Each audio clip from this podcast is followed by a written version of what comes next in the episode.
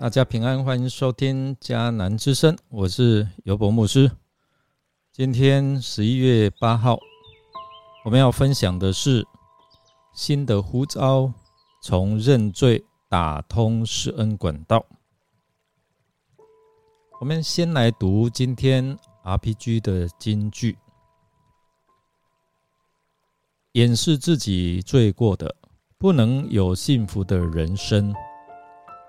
承认过失而悔改的，上帝要向他施仁慈。箴言二十八章十三节，基督徒很容易把认罪想成一个好像很繁琐又很复杂的任务，又或者哦，是出于我们本能的反抗，或者是人的本能哦。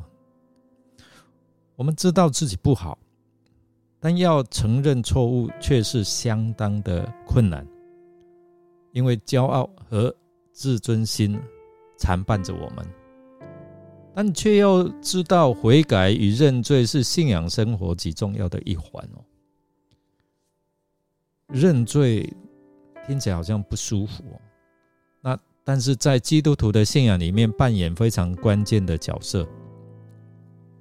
虽然生活经验告诉我们认罪不是好事，可是我们看到诗篇的作者却告诉我们，认罪其实是好事，不是坏事呢。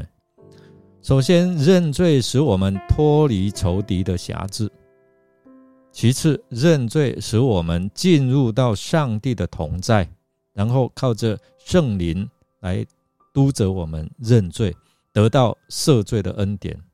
所以这时候，你有能力来胜过辖制你的罪，能使我们活出丰盛的生命，活出上帝想要的生命其实，在上帝的面前，我们没有任何事情是可以隐藏的。不过，若上帝全知且全能，那有时候我们会想说：那我何必要认罪呢？因为他都知道啊。即使我们不说，他也全都看见，不是吗？这个问题的正确答案是：认罪的重点不是跟上帝再次确认做错的事情，而是承认我们的思想、言语、行为都背离了他的期待，没有切中他所要我们做的目标、目的啊。约翰一书一章九节这样说：“我们若认自己的罪，上帝是信实的，是公义的，必要赦免我们的罪，洗净我们一切的不义。”那么，我们从另外一方面来说，哪一种认罪才是讨上帝喜悦的认罪呢？除了承认自己背离上帝的教导，更重要是。要弃绝罪，就是离弃他，离开他，或者我们只是空口说白话。箴言二十八章十三节，刚才提到说，遮掩自己罪过的，他所行的不会亨通啊。承认离弃罪过的，必蒙连续。尼西米虽然在宫廷中享受优渥优渥的生活，但是哦。他心怀故土，又敬畏上帝，因此啊，他得到消息说耶路撒冷城墙被毁、城门被焚烧的坏消息之后，他首先做的事就是认罪祷告，因为他知道啊，他知道想要扭转以色列人的命运哦，唯有全心来依靠上帝啊。然后离开他们所犯的罪。尼西米的认罪祷告，让我们看见他不但认识到上帝的属性，而且他知道这位上帝与以色列人的关系，也熟悉明白上帝借着摩西传给以色列人的律法。他知道，他知道犹大人之所以会亡国被掳。和他们远离上帝，他们不专一敬拜上帝有直接的关系。所以哦，尼西米哦，他在上帝的面前，他先认罪悔改，而我们看到他谦卑的认罪，说我们，包括他自己哦，我们以色列人啊，向你所犯的罪，我与我父家都有罪了。尼西米并没有自命清高，他在祷告当中是用我们，而不是他们呐。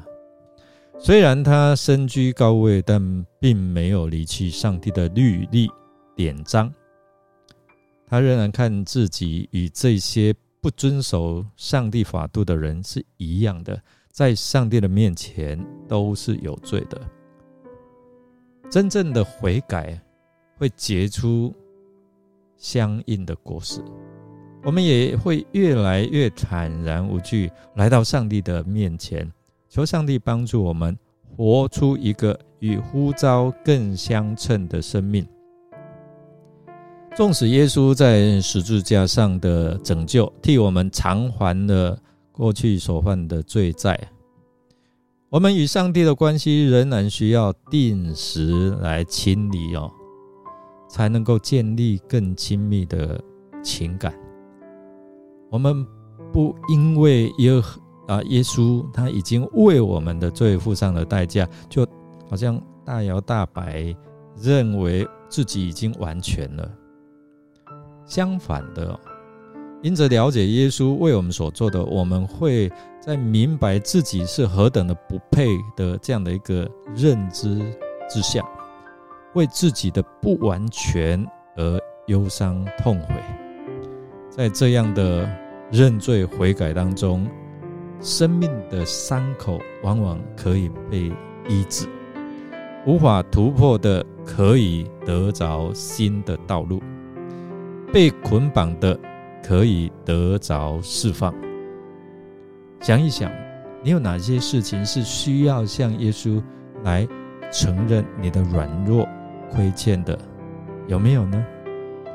开你的口向主来承认吧，因为他愿意赦免你。因为如果我们向上帝认罪，刚才所读的经文说他是信实公义的，他必要赦免我们的罪，他要洗净我们所犯的各种过错。我们来想一想。尼西米既然是为同胞来代求，为什么他在认罪的时候不使用他们，而使用我们？我们可以从他的祷告的态度当中学到什么呢？让我们一起来祷告。亲爱的天父上帝，你知道我的软弱，并且你用圣灵的大能来兼顾我。你的恩惠和慈爱，原来是为我预备的，因为你的信实极其广大，你的怜悯不自断绝，是满有恩典哦。所以我要来寻求你，仰望你的容面。就在此时此刻，我坦诚来到你的面前，承认我生命当中的软弱。因着天赋，你的信使，让主耶稣的宝血再一次来洗净我的罪，使我或者是我们都能够守节心清来敬拜你，来服侍你。我们这样祷告，是奉靠主耶稣基督得胜的名，阿门。感谢您的收听，如果您喜欢我们的节目，欢迎订阅。并给我们鼓励与带导。我是有波牧师，祝福您一天都充满平安、健康、喜乐。我们下次再见哦。